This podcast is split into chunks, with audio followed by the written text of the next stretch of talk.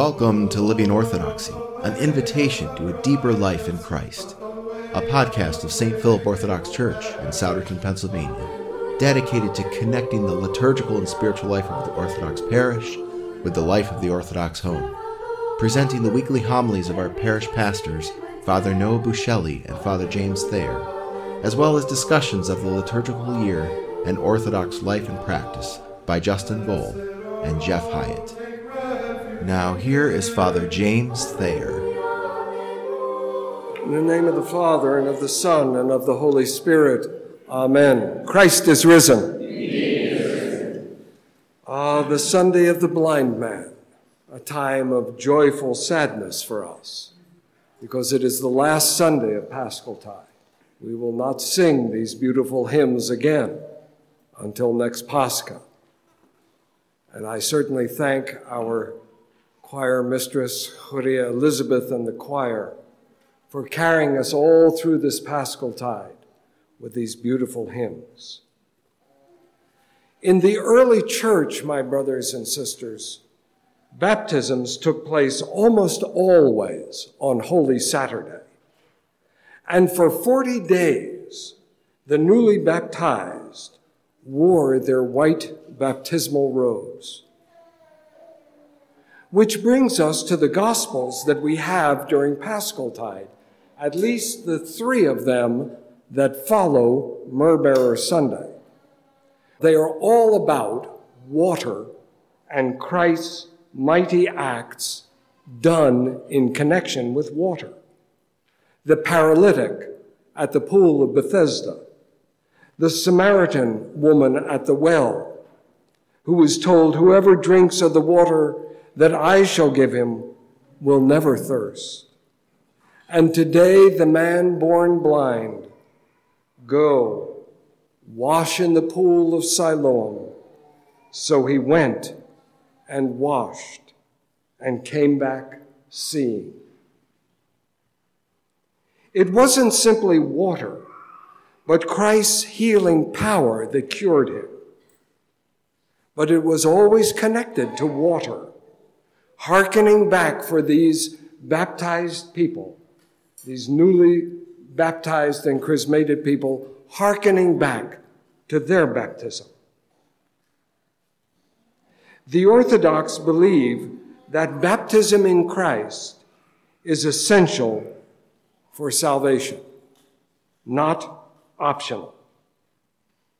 In the Great Commission at the end of the Gospel according to, to St. Matthew, Jesus says, Go out into all the world, making disciples of all nations, baptizing them in the name of the Father and of the Son and of the Holy Spirit, teaching them all to obey all that I have commanded you, and lo, I am with you unto the end of the age. And in Mark 16 16, he who believes and is baptized will be saved. When I lived in Oklahoma, where the Southern Baptists and the Methodists were the established church. Students used to argue with me about this. What about the thief on the cross? What about the disciples? What about the Virgin Mary? Ha, ha, ha, ha. They were at me like woodpeckers. Ha, ha, ha, ha. Yes. What about this? What about that? Well, first of all, I would say Jesus uh, never baptized. And being on the cross, he was not in a position to baptize the uh, righteous thief. Secondly, baptism was a commandment given to the church by the risen Christ for all those who followed him. And that commandment was given at his ascension into heaven. Thirdly, read the Acts of the Apostles. It's all, it's full of baptisms. In the second chapter, Peter gives this rousing sermon about Jesus, how he was the crucified one, the risen one, the chosen one, the Messiah. And the men said this. Now, when they heard this, they were cut to the heart and said to Peter and the rest of the apostles, Men and brethren, what shall we do? Then Peter said to them, Repent, and let every one of you be baptized in the name of Jesus Christ for the remission of sins, and you shall receive the gift of the Holy Spirit. And it is said that about 3,000 souls were added that day. In Acts 8, there was the Ethiopian eunuch. After he had the gospel explained to him by the apostle Philip, as they traveled along, he asked Philip, he said to Philip, See, there is some water. What hinders me from being baptized? Philip answered him, If you believe with all your heart, you may believe. And he answered, I believe that Jesus Christ is the Son of God. So Philip commanded the chariot to stop and immediately took him into the water and baptized him. I won't make these examples too tedious, but Acts 9, remember Saul struck off the horse. Saul, Saul, why person? What? Led to Antioch, boop, baptized by Ananias. Yes, baptisms. In Acts 19, the disciples were traveling, I think, in Asia Minor, and they came across some disciples of John the Baptist. And they asked them whether, and Paul asked them whether they had received the Holy Spirit. They said, We don't know what you're talking about. We've been baptized into John's baptism. And uh, Paul said to them that they should receive the Holy Spirit, and he baptized them and um, in the name of the Lord Jesus, and laying on of hands, they received the Holy Spirit and spoke with tongues and prophesied. I say this because not only did they challenge me in Oklahoma about why, how the good thief snuck into heaven uh, without baptism, but another development in a radical Protestantism since the Reformation has been to forbid infant baptism. Now, today we had an epistle, did we not, of the was it the prison guard who was baptized?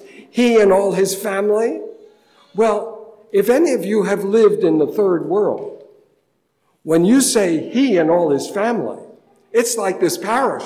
There are babies everywhere.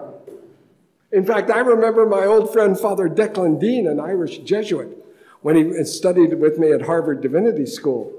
And of course, at that time, um, contraception was out, was illegal in Ireland. And he said, Ah, he said, I can't believe it.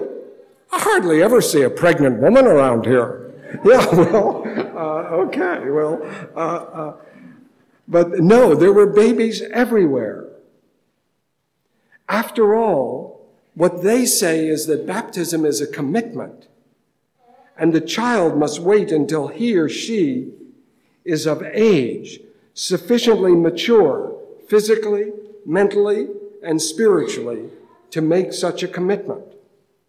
Really? Really? Tell me at what age I must be to make such a commitment to Christ. Are you old enough, Fred? Are you old enough, Larry? I don't know. Uh, uh, uh I think Caleb is old enough. I don't get it. What age is required? Have they never heard of children, for example, that we used to describe as old souls. Those children who, even though as young as this, were so focused and serious that they were almost adults. They didn't have time for childish games, they were about their business. And who can be sure that such commitment will endure no matter what age you pick? St. Peter writes to the Christians, one of my favorite verses, because I need it all the time Be sober, be vigilant, for your adversary, the devil, goeth about as a roaring lion, seeking whom he may devour, whom resist, steadfast in the faith. Yes, these were mature Christians. No, our Lord wants children in his kingdom. Suffer the little children to come unto me and forbid them not, for of such is the kingdom of heaven. And unless ye become as little children, ye cannot enter the kingdom of heaven. And I'll tell you a short story. In Russia, uh, well, I'll say in the Soviet Union, during the time of the Soviets, many children were baptized. And there was no hope of them ever going to church. No Sunday schools, no religious education, no church camps, nothing. In fact, children were forbidden to participate in services. Often the altar servers were, you know, Fred's age, uh, holding the censer and so forth. They didn't allow children to do such things, they didn't allow them to chant. But many parents took their children anyway. And Vladimir Putin recalled that his grandmother took him to one of the four churches that were open in all of Leningrad, St. Petersburg. Four churches in the entire city. And there were about a dozen priests. And she went to this one priest and she said, Father, I'd like to have the baby baptized. And he said, Ah, he said, I will name the baby after me, Stepan. And she said, Batushka, we decided to name him after his father, Vladimir. Oh, said the priest. Okay. So he baptized him Vladimir. Now, when Vladimir Putin met Bishop Kirill, later Patriarch Kirill, Kirill said to him, Are you sure the priest's name was Stepan? Yes, said Putin. My grandmother told me this story many times. He said, My father's name was Stepan, and he was a priest in Leningrad at that time. So, uh, uh, Patriarch uh, uh, Kirill's father baptized Vladimir Putin. Uh, so that's a connection between them. But uh, I won't comment anymore on the state of the soul of Vladimir Vladimirovich. And now there is the, even the thought about baptism among many evangelicals and Pentecostals that baptism is unnecessary. It is totally optional. According to this view, baptism has no effect on the believer. Baptism is merely the believer's obedience to the Lord's command, a statement about the believer's faith, rather than God effecting a change in him, a new birth, a new creation by God's grace.